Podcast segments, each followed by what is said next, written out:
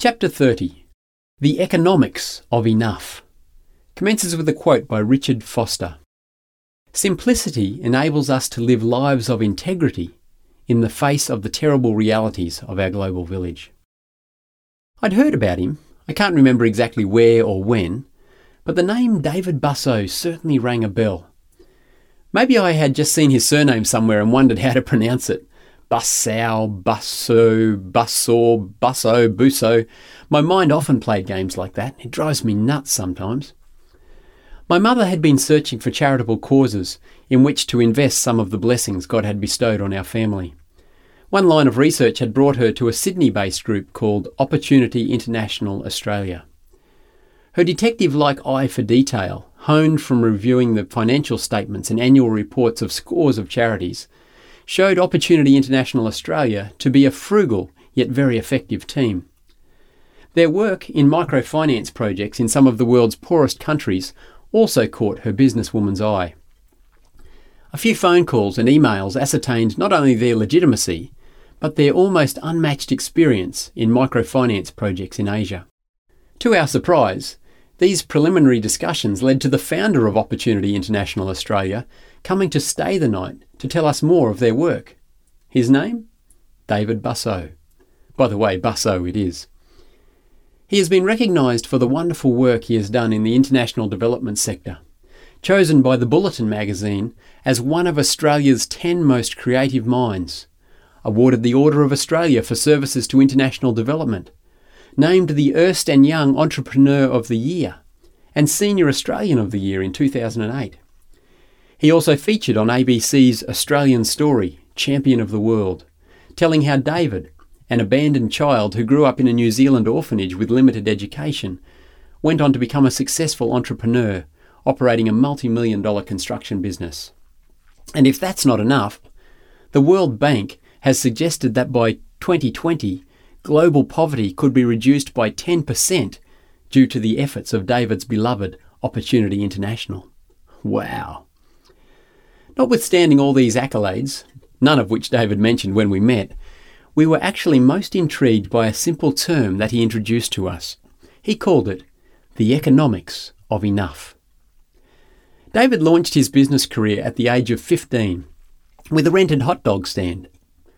Twenty years later, and with numerous successful businesses to his credit, he retired because he had come to understand the economics of enough.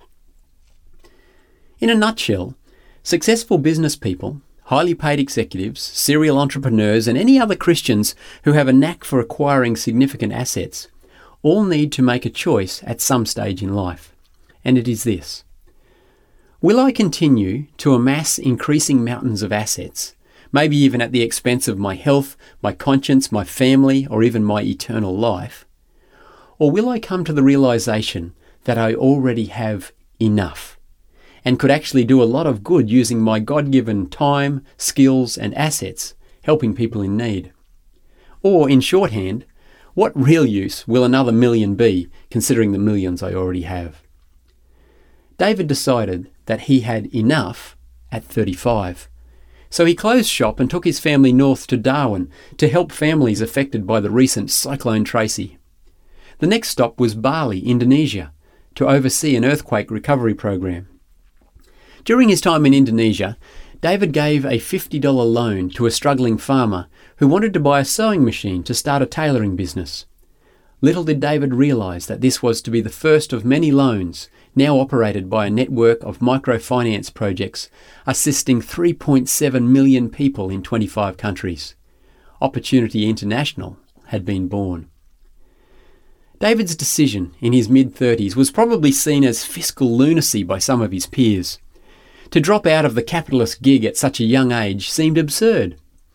But David had made enough to survive on, for life. And what seemed absurd to him was the very thought of spending the rest of his days stressing over building bigger barns and businesses just to get more and more assets.